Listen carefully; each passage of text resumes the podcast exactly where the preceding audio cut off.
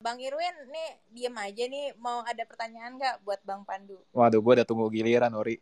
Thank you so much, Mas Pandu, untuk uh, spend your time uh, with us, Mas Pandu, untuk uh, yeah. sharing your insights.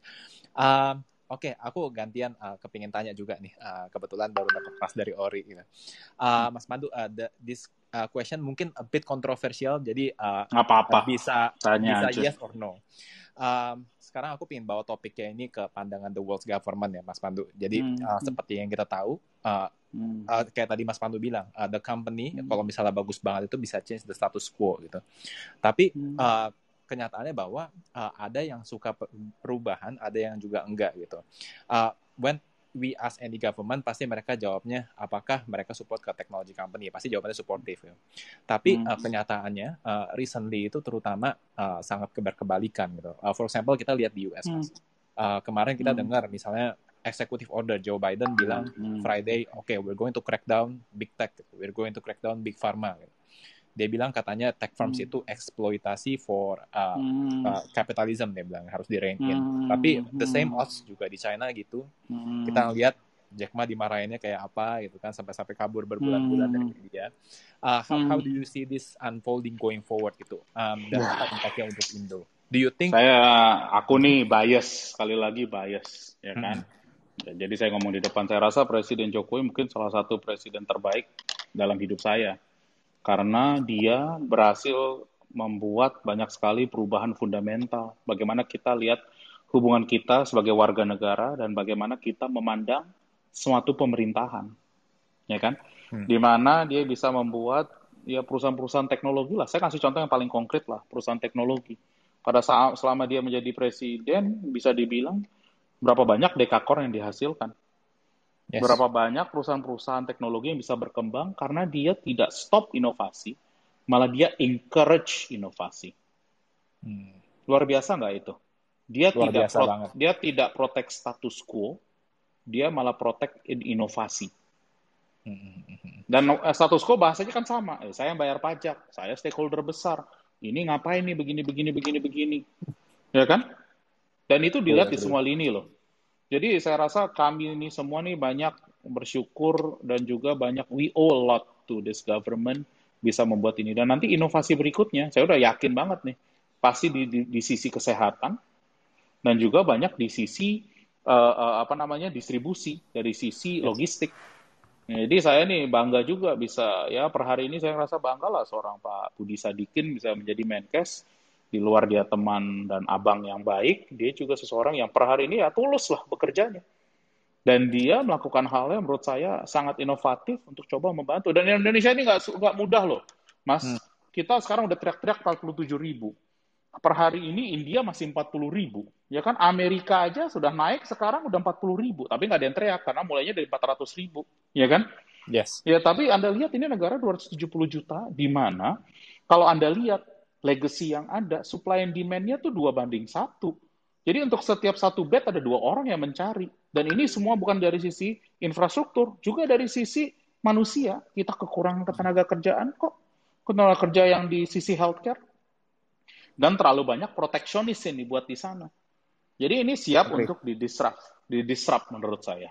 Dan ini kelihatannya niatnya ke sana. Jadi saya cukup positif lah. Anda lihat semua perusahaan yang TBK. To be honest, all of their capex should be invested in growth.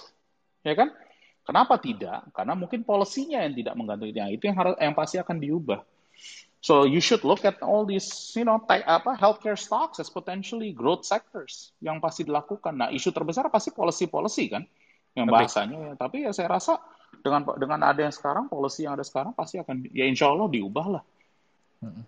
Jadi ya, saya ngelihat sendiri dengan kepala mata saya sendiri ini setiap hari nih saya ikut Zoom call, saya dengerin, saya coba bantu. Kita hari ini baru kirim juga kan oksigenator uh, kemarin sama hari ini juga dengan Temasek kita juga bantu untuk kirim oksigenator. Di situ kita lihat loh gimana kita bisa lebih baik lagi.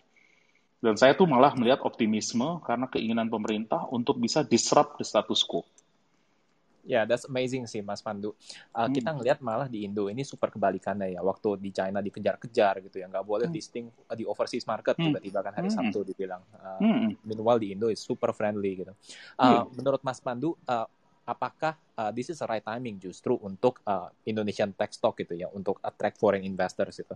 If you were them, how would you see this gitu? If if you were the uh, fund manager di Wall Street misalnya, gitu. apakah it's the right timing to put in Indo market? Uh, de, kalau nggak sekarang ya kapan lagi? Dan menurut saya mereka akan mencari di mana growth ada and reasonable value exist, di mana mereka can make money. Right. And to be honest, for large funds, they have to put in karena nantinya akan menjadi semacam indeks, ya kan? Hmm. Jadi ya mereka mau tidak mau akan membeli ini juga, baik yang active fund dan juga passive fund, gitu loh. Hmm. Ya Anda lebih Anda tahulah cara permainan active fund, passive fund di capital equity market. Ya Anda bakal lihat sendiri, saya nggak kaget kalau lima tahun dari sekarang top 10 companies di Indonesia bisa setengahnya perusahaan teknologi. Agree. Uh, ini mirip sama Mas Pandu waktu waktu itu kalau nggak salah September tahun lalu ya hmm. ngomong BGIC uh, cerita tentang market concentration. iya, aku ngulang-ngulang terus dari awal. Aku udah bilang dari Juli Agustus tahun lalu tugas kita di bursa is to go elephant hunting. Right. Kita mau cari the billion dollar, five billion dollar, ten billion dollar business buat list di Indonesia. Iya, iya. Kita dulu ingat ya Mas Pandu ya. Uh, Iyalah. Dulu zaman tahun 2010 itu isinya S&P Exxon ya. Uh, iya. oil companies. Uh, sekarang iya. uh, kita pelan-pelan lihat kalau misalnya uh, IPO Bukalapak nanti datang, uh, itu bakal mm -hmm. top 10 largest market mm. cap. It's, uh, it's mm. amazing. Uh, menurut Mas Pandu begini Mas. Uh, aku kepingin tanya, uh, se-friendly apa kalau misalnya uh, ini kan tentang uh, homegrown technology. How hmm. about uh, digital ekosistem kan kalau misalnya kita lihat Google, Facebook, Amazon, hmm. mereka ngelihat hmm. Indonesia sebegitu maju kan nggak nggak tinggal dia mas, pasti yeah. being opportunistic. So yeah, uh, sure. apalagi China sedang dipersulit. Uh, what do you yeah, think sure. uh, about the foreign companies uh, entering? Silahkan aja. Kalau misal itu lebih bagus buat stakeholder, why not? Tapi tugasnya perusahaan-perusahaan homegrown company just be better. Hmm. Invest in technology, invest in human capital. Dan tugas kita is actually to allow the best talent to be in Indonesia. Globally. Hmm. Best talent di dunia. Including globally. foreign. Iya iyalah bos mau hmm. warna apa aja asal anda mau bikin uh, positif buat ekonomi Indonesia why not you're not taking somebody else's job yeah, anda actually is translating a, a global value kepada Indonesia hmm. itu beda loh saya bukan translate ya kalau misalnya anda adalah apa CEO-nya eBay, yang Anda masuk sini Anda jagoan lah, Bos. Hmm. Ya kan Anda misalnya nanti adalah apa namanya? dari perusahaan-perusahaan data center paling besar di dunia masuk, Anda membawa best class practice, ya kita harus belajar. Tapi Indonesia, jagonya gini, orang Indonesia ini jago. Tiga lima tahun aja belajar. Habis itu kita yang raja lagi. Ya kitanya yang harus juga belajar jagoan gitu loh. Kita have to learn. Kita harus selalu berevolusi jangan menggunakan policy untuk ngejaga temporary karena itu only temporary advantage menurut saya. The real lasting competitive advantage adalah knowledge dan sorry ketekunan. Itu aja. Eh, tapi ya saya bakal ngulang-ngulang terus karena saya bisa ngomong ulang tapi ngerjain belum tentu banyak juga. Tapi ya nggak apa-apa, diulang-ulang aja. Biar jadi mantra kita kan. Ya. Nggak apa-apa, jadi mantra aja diulang-ulang. Karena ayah saya dari kecil gitu terus ngulang terus aku bangun diulang gitu-gitu. Jadi gua yang soal gua gigih tadi ya. Gigih, kamu harus gigih. Iya. Nih, uang buat kamu nak. Hah, nggak ada uangnya. Ya iya, makanya kamu cari sendiri. Ampun, gue bilang, gue harus kerja nih. Aku tuh iya. inget loh, Wood, umur 20-an itu aku tuh shock-shock, bisa tanya sama adik aku deh. Aku tuh bener-bener shock. Nggak bakal dikasih duit nih. Hah, jadi ini rumah gini-gini? Enggak, rumahnya itu udah kita jual buat ini, buat ini, buat politik ayahku kan agak gila juga sebenarnya. Jadi waktu aku cerita ke omku, dia bilang, ayahmu emang agak gila ya, Ndu ya. Dia bener-bener fokus apa maunya dia asal lo udah sekolahin kamu. Iya, kamu diurus nggak? Ya aku disuruh ngurus diri sendiri, kerja. Syukur aja gue bisa dapet apa kerja di bank, di, digaji bagus dulu investment bank, ya kan? Jadi ada banyak hoki-hokinya juga loh Mas Udi, tapi gara-gara ayahku neken gitu ya kita menjadi kesannya have no choice. Mungkin ayahku pinter juga dia bikin uh, situasi di mana I, I feel I have no choice, ya aku harus kerja. Itu mungkin pinternya dia juga sih. Kalau enggak, gue nggak pernah belajar cari ikan, bos. Punya kail bagus tapi lo nggak pernah belajar, ya lo bego juga misalnya di laut kan. Gitu loh. Betul, betul, betul. Setuju. Hmm. Iya, Mas Pandu. Kita bisa dibilang kalau misalnya uh, person kelihatan diamond atau enggak kan uh, workspace under, under pressure ya mas. Iya bos. Mm-hmm. Makanya harus dikasih pressure tiap hari bos. Makanya orang kalau yang dengar dari perusahaan saya Paudi sekarang barusan, ya, nah, makanya kalau kalau ada teman-teman yang dari perusahaan saya atau kita invest baru sadar sekarang, oh pantesan gue tiap hari diteror ya. Karena aku bilangnya kamu punya kantor, punya punya rumah, punya makan minum enak-enak ya udah gue teror aja dulu. Gitu loh. Pak Udi jangan ditelan mentah-mentah ya, Pak. Saya baru mau bilang. Oke, okay. uh, Mas Pandu, uh, next question dari aku, Mas. Hmm. Um, kita ngomong ngomongin tentang OKB ya, orang kaya baru. Tadi hmm. uh, kita sempat hmm. discuss um, hmm. Kayaknya nih market cap uh, top five largest nih bakal ada, ada goncangan nih. Siapa tahu uh, yeah, yeah. This, this new tax is uh, coming in. Um, by now, um, kalau misalnya kita lihat ya Mas Pandu ya, um, memang mereka itu uh, technology stocks itu di price in uh, kalau kita ngelihat ke mostly uh, Indonesian uh, market gitu. Tapi uh, seperti yang terjadi di Wall Street, uh, biasanya technology companies yang udah besar banget ya memang memang mega titan gitu, mereka going globally. Gitu. Nah, um, when do you think uh, Indonesian uh, technology stocks itu akan lebih prevalent di luar negeri? Dan jika mereka sudah mulai uh, untuk uh, tapping overseas market, biasanya problemnya apa sih Mas Mandu? Uh, what are uh, their struggle gitu? Kok dengar-dengar katanya orang-orang uh, startup mereka bilang tough ya untuk go overseas? Enggak. Terga hmm. Lihat Traveloka. Traveloka bisa go overseas. Mereka sekarang paling besar di Southeast Asia ya karena travelnya aja lagi rusak makanya susah. Tapi during pre-COVID, they're number one in the market they're in.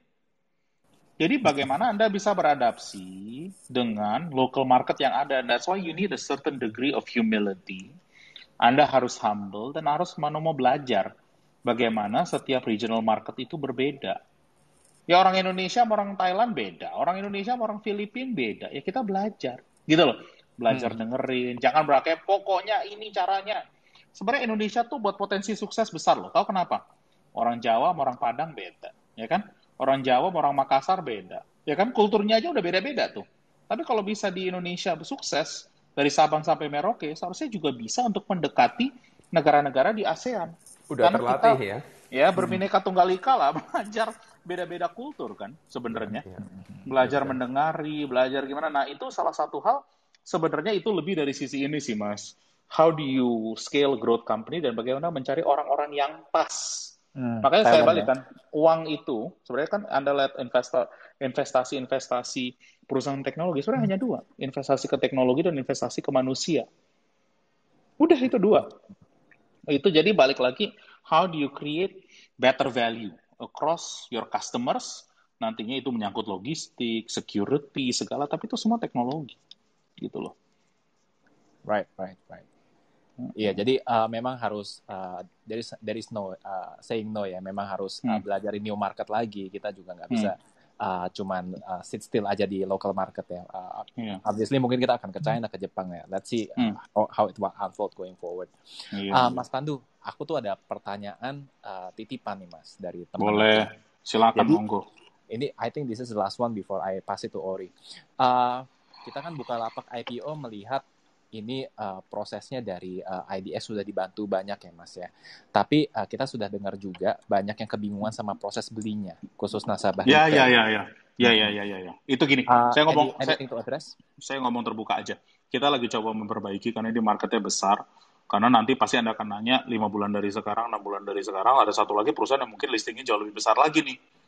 Kita ingin memberi kesempatan, ngikutin peraturan OJK, bagaimana e-IPO ini bisa lebih mudah untuk diakses buat retail. Per hari ini, Mas, mohon sewu, mohon maaf, memang harus melalui underwriter yang ada. Anda bisa kontak langsung di bukalapak.com. Anda bisa lihat juga dan di apa namanya di Bukalapak punya app, Anda bisa lihat bagaimana cara mengorder saham. Tapi memang harus melalui underwriter yang ada.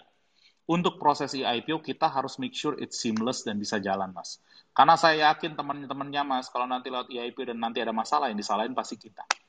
Jadi kita harus make sure it's perfect, perfect in that sense, hmm. ya kan?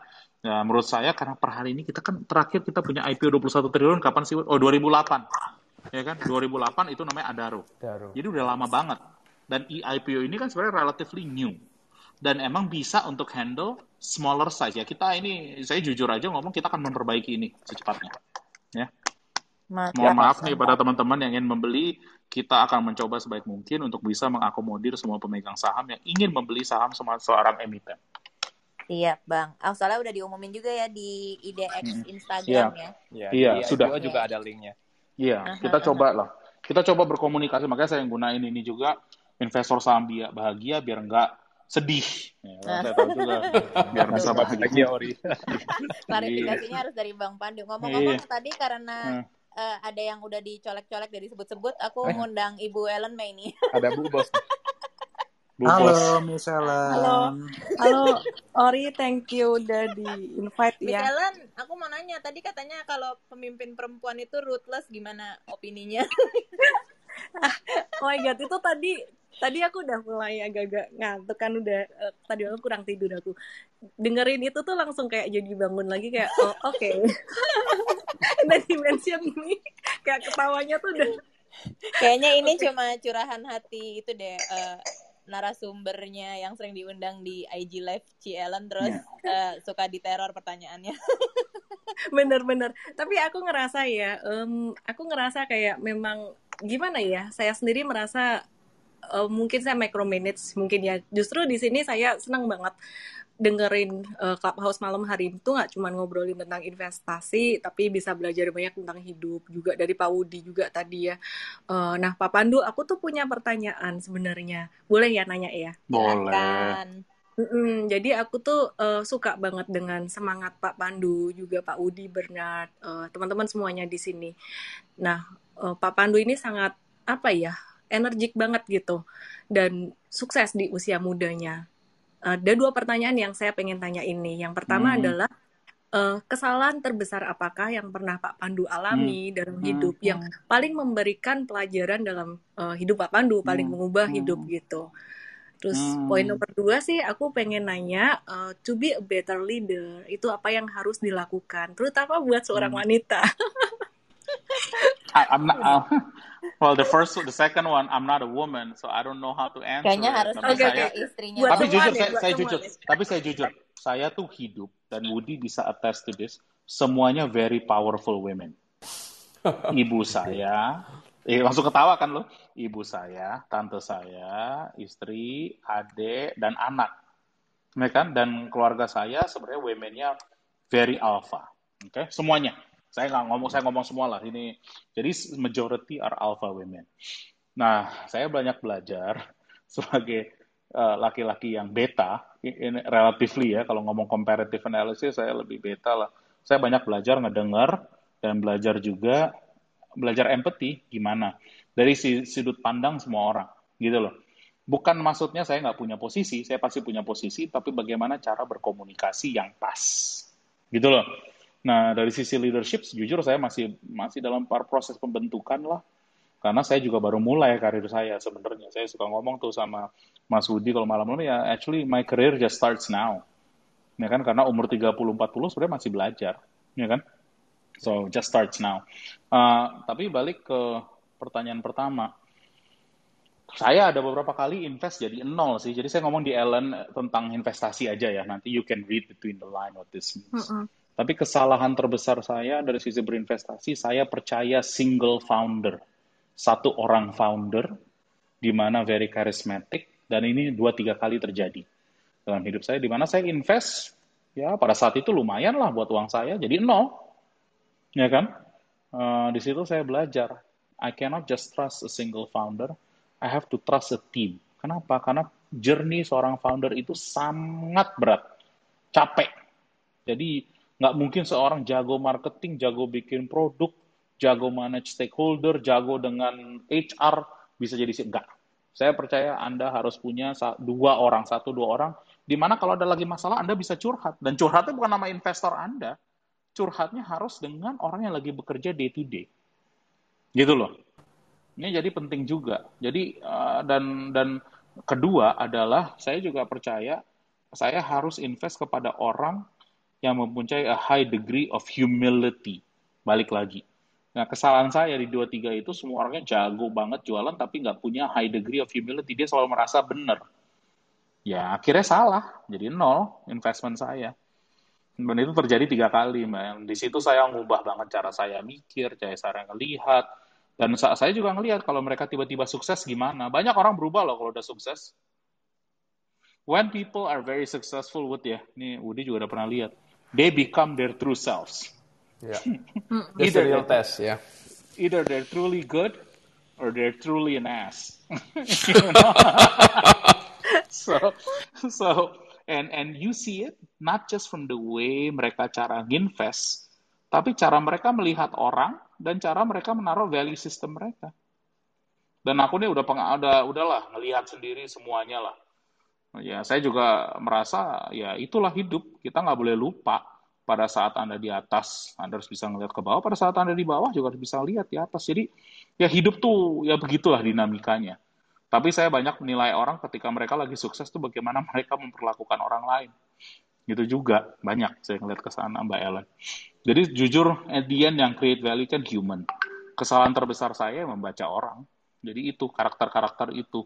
And that's alhamdulillah saya belajar itu at a young age. And I, yang one thing I learned about investing, I didn't lose everything, you know. So I, I was glad I had enough more money to invest in other things yang make money at the end. Gitu. Wow, very inspiring banget. Thank you buat kesempatannya Ori, uh, Pak Budi dan teman-teman. Thank you Pak Pandu buat jawabannya. Thank you Ellen. Miss, Miss Ellen pertanyaan terakhir nih, Miss Ellen bahagia nggak denger room ini? oh bahagia banget dong, uh, very inspiring banget ya beda. Maksudnya kan kita juga ya kalau saya sih ya saya kan dari pagi sampai malam udah mikirin ngomonginnya saham-saham terus uh, denger room ini tuh aku dapat sesuatu yang berbeda sih warna yang berbeda dan hmm. di mana sih bisa nemuin Udi Warsono dan Padu Syahrir di satu stage ini kan satu kesempatan yang bagus banget hmm. terima kasih Thank you, Terima kasih Miss Ellen. So, berarti sekalian ditembak lain kali jadi pembicara ya, loh. Iya dong. Harus kalau aku, aku takut nanti aku ditanya Pak Pandu gantian ditanya. Justru oh. Biasanya Pak Wudi yang ditanya-tanya sekarang gantian Pak Wudi yang nanya. iya dong, harus. All the best Pak Pandu, Pak Wudi, makasih, Ori, makasih Ellen. Thank you, Miss Ellen. Yeah, Oke. Okay. Thank you, Mi. Thank you, Ci. Perempuan, Thank perempuan you. cantik satu ke perempuan cantik lainnya.